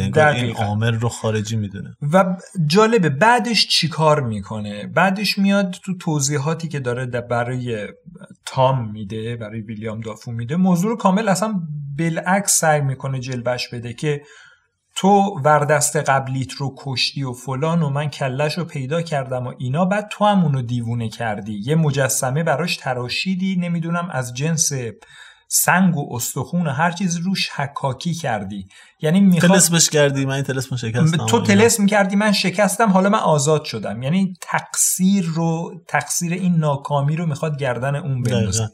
جاهای دیگه ما نشانه های دیگه باز می‌بینیم. یکیشو تو به خوبی اشاره کردی ماجرای همون صحبتیه که خود ویلیام دافون می‌کنه که من با این اصلا ازدواج کردم. این بهترین و وفادارترین و مهربونترین همسر دنیاست.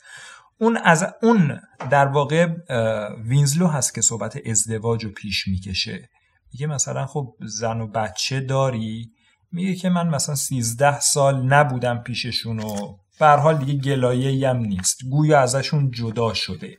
جای دیگه. ببین این موردی که می‌خوام اشاره بکنم کار عمیقتره. یعنی گاهی که ما بعضی نیازهای فروخورده خودمون رو یا بعضی از احساسهای شرممون رو فرافکنی می‌کنیم به یک فرد یا محیط بیرونی تا تحمل درد و رنجش برامون ساده تر باشه جایی در فیلم هست که اینا با هم به اصطلاح خورده رفیق شدن و ویلیام دافو داره تعریف می‌کنه که من پام شکست منو بردن نمی‌دونم دخترای کاتولیکی بودن توی بیمارستان همه راهبه بودن من نمی‌تونستم و اینا.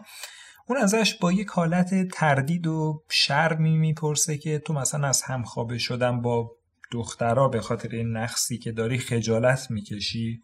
میگه مثلا خجالت کشیدن چیه؟ اصلا این بحثا نیست. به وضوح اون داره منویات درونی خودش رو مطرح می‌کنه و نسبت میده. ما از این حالت ناکامی جنسی به معنای فقط فیزیکالش اگه بیایم بیرون می‌بینیم تو این فیلم خیلی حالتهای دیگر و کلیتری هم پیدا می‌کنه که من دوست دارم بسپرم به تو راجع به اینها توضیح بدی. خود اون فانوس دریایی شکل شمایلش و اینکه به اون نقطه اوجش رسه یعنی چیزی که در واقع یک نماد نرینگی هست به وضوح چراغ اون نور مرموزی که می‌تونه یک حقیقت برتر باشه می‌تونه یک موجودی با توان ورای ظرفیت انسانی باشه یک در واقع یک مسئله ازلی و ابدی باشه یک نوع رستگاری باشه در نقطه در بالاترین نقطه اون متمرکزه و باید از پلکان مارپیچی عجیبی صعود کرد تا به اون نقطه رسید. چیزی که همیشه وینزلو در کنار نیازهای جنسی حالت عادیش برای این مصادیق در واقع درونیتر و پنهانش هم مثل همین مدام کنجکاوی و یه نوع حس رقابت داره. می‌خواد بره اون بالا. می‌خواد درگیر اون ماجرا بشه. می‌خواد حس بکنه که توی اون فانوس چی هست. نظرت چیه راجع به این؟ خیلی جای خیلی خوبی رسوندی. به خاطر اینکه این قسمتش خیلی برای من جالب توجه ببین بذار از اینجا شروع کنم. به نظر میاد در تمام این فضا یک انرژی وجود داره. در این شخصیت وینسلو در شخصیت ویک. و در کنشی که این دوتا شخصیت با هم دارن یک انرژی قراره آزاد بشه.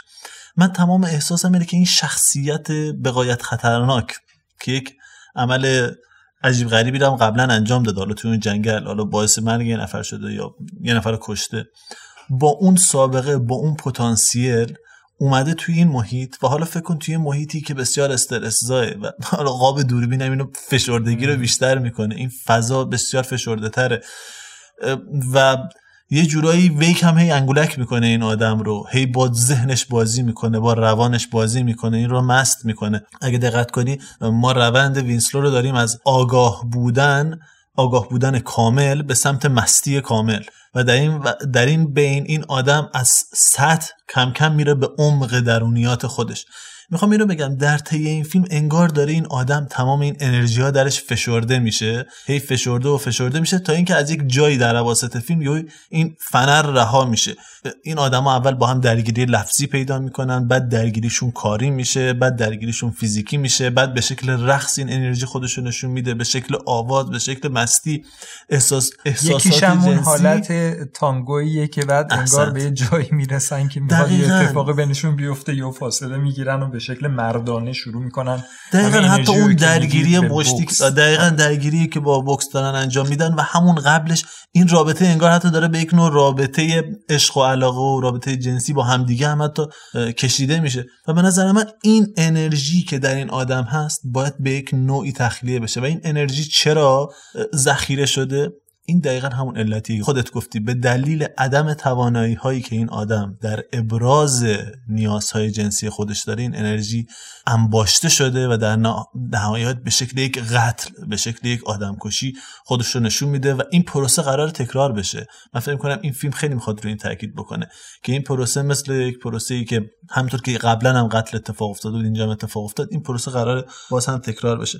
همونطور که خودت گفتی این عدم توانایی این آدم در ایجاد رابطه سریع باعث میشه که این نسبت به اطراف خودش گارد بگیره و به شکلهای مختلف این رو با ویک هم مطرح بکنه. انگار داره از اون ایراد می‌گیره. در واقع همونطور که گفتی داره یک ایرادایی رو از درون خودش آشکار می‌کنه و همینطور که مستر و مستر میشه بیشتر میره به درون روان خودش و بیشتر اینا رو آشکار می‌کنه. از این لحاظ اون فانوس دریایی تبدیل میشه به یک نمادی از یه جورای امیال فروخفته این آدم. تبدیل میشه به چیزی که می‌تونه اینا رو جبران بکنه. واسه همین درگیری خودش رو با ویک شروع می‌کنه. برای من درگیریش با ویک یک جور رابطه بین رابطه پدر و فرزندی هم هست. در واقع این آدم داره تلاش می‌کنه تا اون مردانگی رو یک جوری به دست بگیره. و فکر می‌کنم در انتها تقریبا تبدیل میشه به یک نمونه ای از ویک. و حتی فکر کنم خود ویک هم داستانش همه دروغی هست. اون هم همین مشکلات رو در خودش داره. نداره واقعیتش و نکته جالبی هم که اشاره کردی و حتما درسته. ببین اصلا قدرت و ماجرای در واقع سکس و امیال جنسی رابطه خیلی مستقیمی با هم دارن. چه زمانی که قدرت دستون بود و چه در پایان که اون در واقع این رو سگ می‌کنه و در واقع قلاده که با یک تنابی با یک ریسمانی این اصلا بهش لذت جنسی میده. این مسئله ای هستش که کاملا مشخصه. و این اقتدار جنسی داشتن کم کم نمود پیدا می‌کنه توی این فانوس دریایی و خیلی جالبه حالا شاید بد نباشه. این اپیزود ما طولانی تر شد ولی خب بهتره. حالا راجع به اینجور مسائل صحبت بکنیم.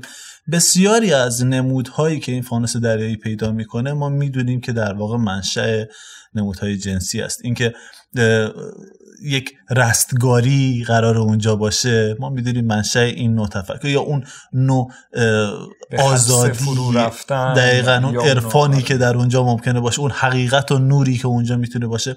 خیلی از اینا توی بسیاری از حالا خانش های روانکاوانه که میشه از این مفاهیم کرد ریشه و منشأ جنسی دارن. و برای این شخصیت هم همین شکلی هست. این شخصیت داره سعی می‌کنه تمام اینها رو که در جایی ارضا نشده در اونجا اونها رو پیدا بکنه. البته خب طبیعتا این یک خانش هست ولی خب میشه اون فانوس رو طبیعتا مثل هر جای دیگه این فیلم با از دریچه های دیگه هم بهش نگاه کرد. مثل اینکه اون چیزی که اون بالاست چیه؟ شاید رستگاریه شاید یک حقیقت ورای ما انسان ها هستش که ما تحمل درکش رو نداریم.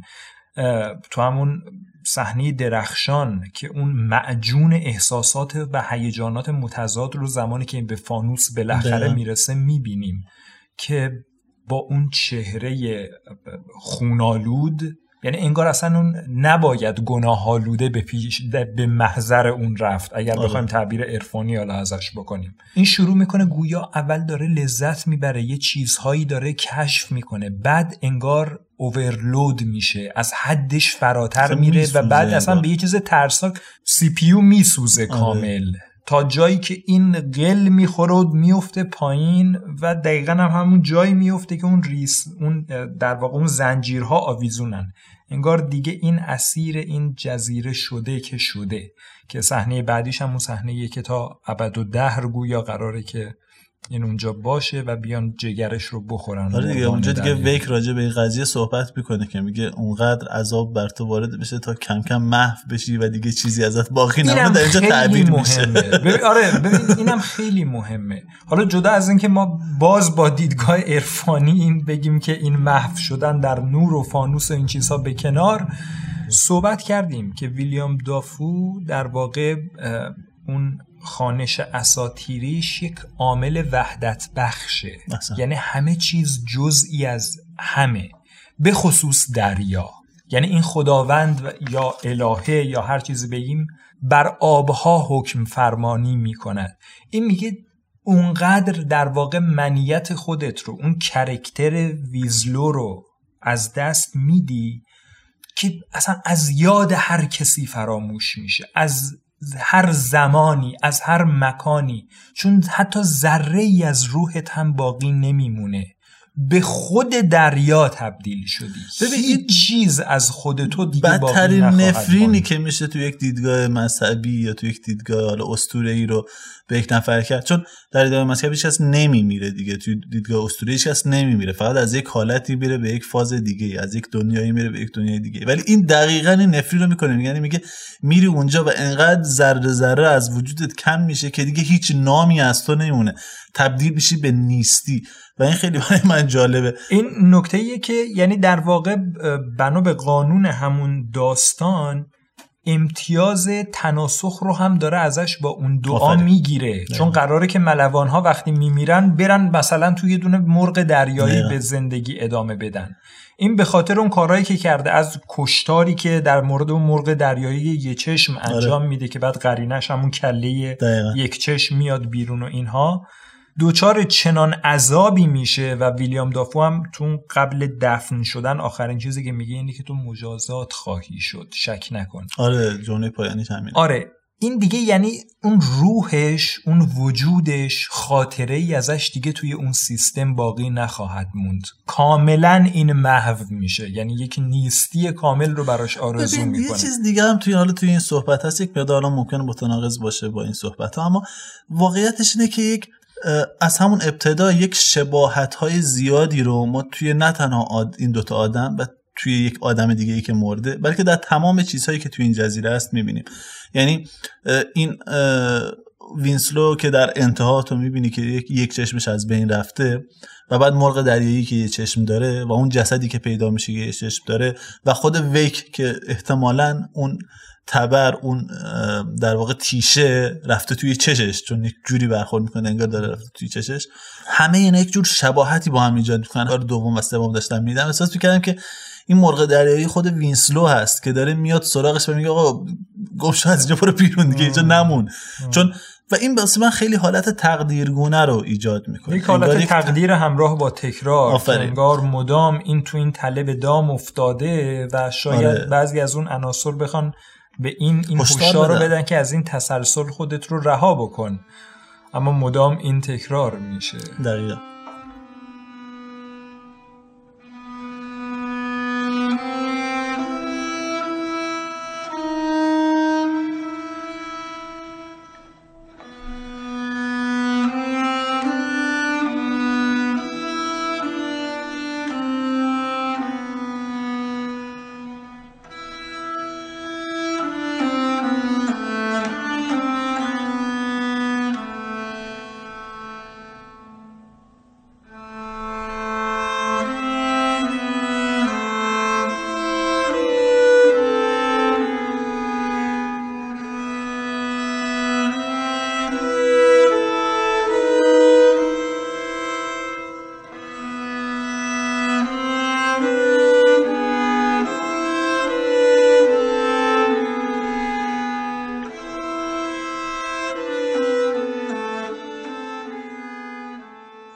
بسیار خوب مصطفی راجع به مسائل مختلفی توی فیلم صحبت کردیم. فقط می‌خوام توی این قسمت انتهایی یه وجهی از فیلم رو که بارها از روش گذر کردیم رو هم بهش اشاره بکنیم.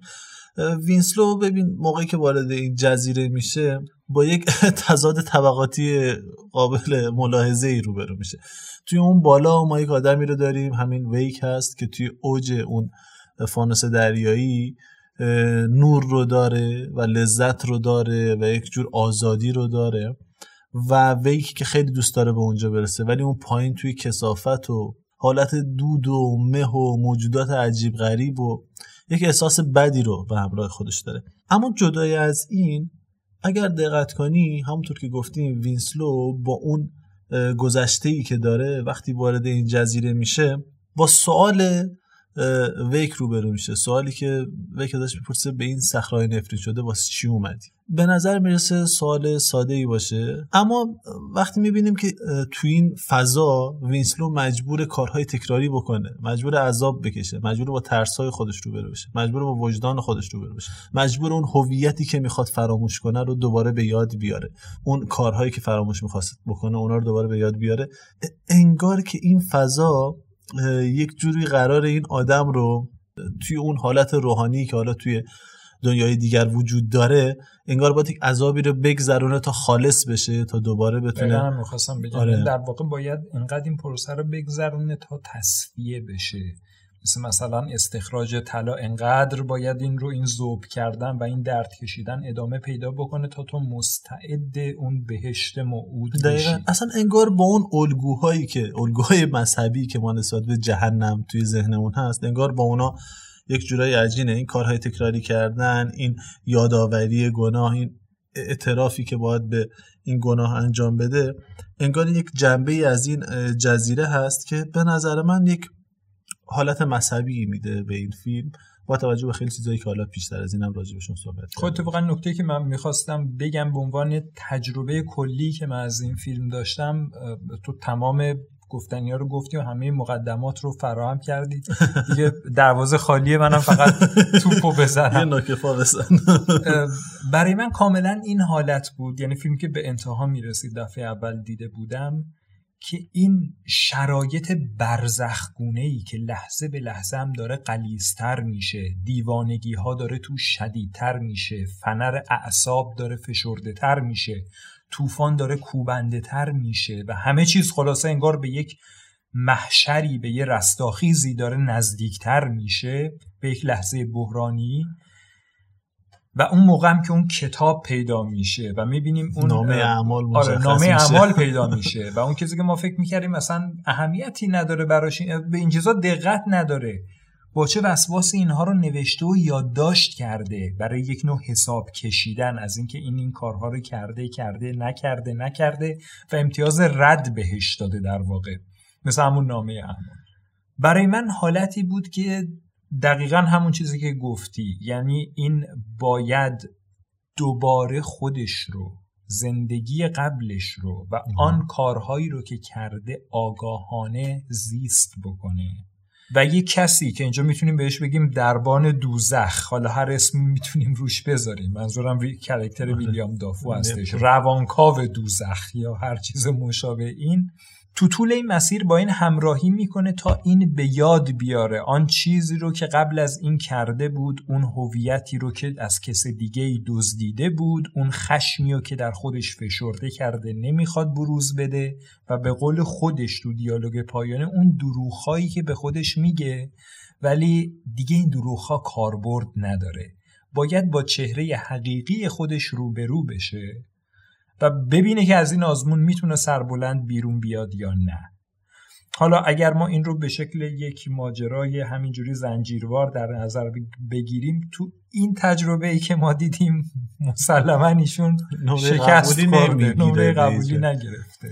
و اون رستگاری رو پیدا نمی‌کنه برای رسیدن به نکته رستگاری هم جالبه چون دقیقا همین حالت رو داره. یعنی یکی از اون تعابیری که میشه کرد از زمانی که وینزلو می‌رسه اون بالا. و می‌خواد ورود بکنه به اون نور خودش رو نزدیک بکنه انگار که اون رستگاری و اون میزان خلوصی که برای ارتباط با اون منبع حالا بگیم منبع قدسی منبع نورانی روحانی یا هر چیزی اون قدرت برای اون حقیقت برتر نیازه توی این آدم وجود نداره و این به جای اینکه در واقع این تجربه برایش یک تجربه ملکوتی یا یک تجربه رستگاری بخش و رهایی بخش باشه یهو تبدیل به یک کابوس هولناکی میشه که ما فقط جلوش رو توی صورتش می‌بینیم که بسیار هم تکان دهنده است و این پرت میشه به اسفل و سافلین اون فانوس دریایی. انگار اون مسیری که تو باید برسی به اونجا تا لایق جانان شوی یه مقدار این مسیر خیلی مهمه نسبت به اینکه حالا تو برسی به اونجا چه جوری رسیدن به اونجا انگار خیلی مهمه ببین تعابیر خیلی مختلفی آره داره این مسئله. گناه هم گفتی اینم فقط بگم اون اگه یادت باشه که حتما هست قبل اینکه این دست رو بندازه داخل در واقع آره. منشأ نور ما یه قابی داریم ازش کاملا با اون چهره خونی سیاه آره. یعنی اون خون حالا خوب به خاطر اون مسئله آره. تکنیکی که اشاره کردی سیاه به نظر میاد. یعنی کاملا یک حالت گناهکار داره. یعنی انگار فیلم خودش داره میگه که این مناسب اینجا نیست. پسش می‌زنه آره برگرده آره، به همون جای آره، قبلی. آره آره دقیقا. خیلی خوبه. ببین نکات خیلی زیاده راجع به این فیلم. تا همینجا فکر کنم جز یکی از اپیزودهای خیلی طولانیمون شد. من فکر و- کنم فیلمی بود که میارزید به خصوص آره. هم چون خیلی دامنه وسیعی داره واقعا آره و از اونجایی که. فیلم تازه ای هست و احتمالا مخاطبای زیادی هم داشته. بعدم نیومد این فیلم رو راجبش صحبت بکنیم. و چون باعث میشه که ارجاعات خیلی زیادی به فیلم های دیگه داده بشه من اشاره نمی کنم به چه فیلم هایی چون اگر اون اشاره کنم با توجه به این موضوعی که راجع به این حالت برزخی گفتی اگه من هر مثالی بزنم اون فیلم ها لو میرن. آره خیلی من- خب من خوشحالم که حالا بیشتر راجع به این فیلم صحبت کردیم. هرچند باز هم میشه راجع به این فیلم صحبت کرد یکی از ویژگی های خیلی خوب این فیلم الهاماتی است که از داستان های ادگار آلن گرفته بله. از همون اشاری که به پرنده ها میشه اشاری که به فضای خفقان میشه. اصلا این عامل پلیدی که همش توی فضا جاریه و شخصیت ها دارن ازش مینالن ولی در نهایت می‌فهمن که خودشون بودن این عامل کامل توی کارهای ادگار آلن پو هست. و اصلا اشارهای زیادی که به خود داستان گربه سیاه هست اینجا به نظر من. اون شومی که توی اون موجود هست اینجا کاملا ما توی این مرغ دریایی می‌بینیم. و خیلی فیلمه به نظر من عجیب غریب و لذت بخشی. البته اگه به لذت بخوایم به چه شکل نگاه کنیم در واقع؟ چون به شدت فشار وارد می‌کنه روی مخاطب و سعی می‌کنه اذیتش بکنه سعی می‌کنه اونو توی حالتی قرار بده که به شدت فکر بکنه نسبت به جاهای مختلف کار اینا رو در کنار هم قرار بده. ما خودمون حالا من خودم شخصا و تو سعی کردیم که یک مقدار این نقاط که مشترک هستن این نقاطی که به هم مرتبط هستن توی این فیلم رو به هم دیگه وصل کنیم و یک سری ارجاعاتی که به بیرون داره به اینا اشاره کنیم. مطمئنا اینا کمک خواهد کرد که دوستان بیشتر بتونن درک بهتری داشته باشن نسبت به فیلم. اگر فکر می‌کنی سوالی راجع به این فیلم تو ذهنت هست والا فکر کنم که سوالات زیادی از این فیلم میشه. در اما سوال. آره چون قرارمون هم با هم هم با مخاطبین محترم بر این بود که سوالی که مطرح میشه سوالی باشه که خب طبیعتا هم چالش فکری باشه. نقد رو به سمت جلو ببر. آره. و همین که از دل توضیحات پادکست قابل دریافت. باشه. آره. نه یک موضوعی که هیچ اشاره واقعا بهش نرفته رو به عنوان سوال مطرح بکنیم. اواخر فیلم. دعوای نهایی که رخ میده بین دو تا شخصیت ما. ویک و وینسلو. آره. اونجا دیگه من از اسم تام استفاده می‌کنم برای اینکه یکی از character ها باش اشتباه گرفته نشه. زمانی که این داره ویلیام دافو رو می‌زنه آره. ما می‌بینیم که اون تغییر چهره میده یعنی حداقل در ذهن اون آدم.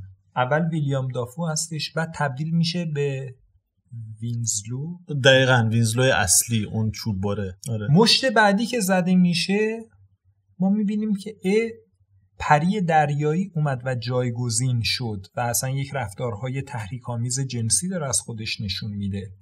ارتباط که یه لحظه قطع میشه و این چشم باز می‌کنه یهو دوباره خود ویلیام دافو رو می‌بینه منتها در هیبت و هیئت همون پروتئوس.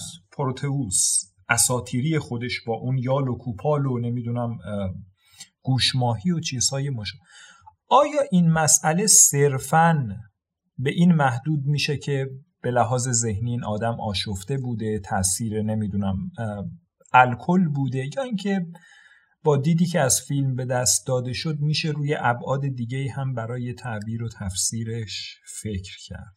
بسیار عالی دستت درد نکنه مصطفی. خیلی عالی بود. از شنونده‌های خوبمونم تشکر می‌کنم. امیدوارم اگر سوالی دارن اگر پیشنهادی دارن اگر انتقادی دارن می‌تونن اینها رو توی کست‌باکس توی تلگرام توی اینستاگرام با ما در میون بذارن.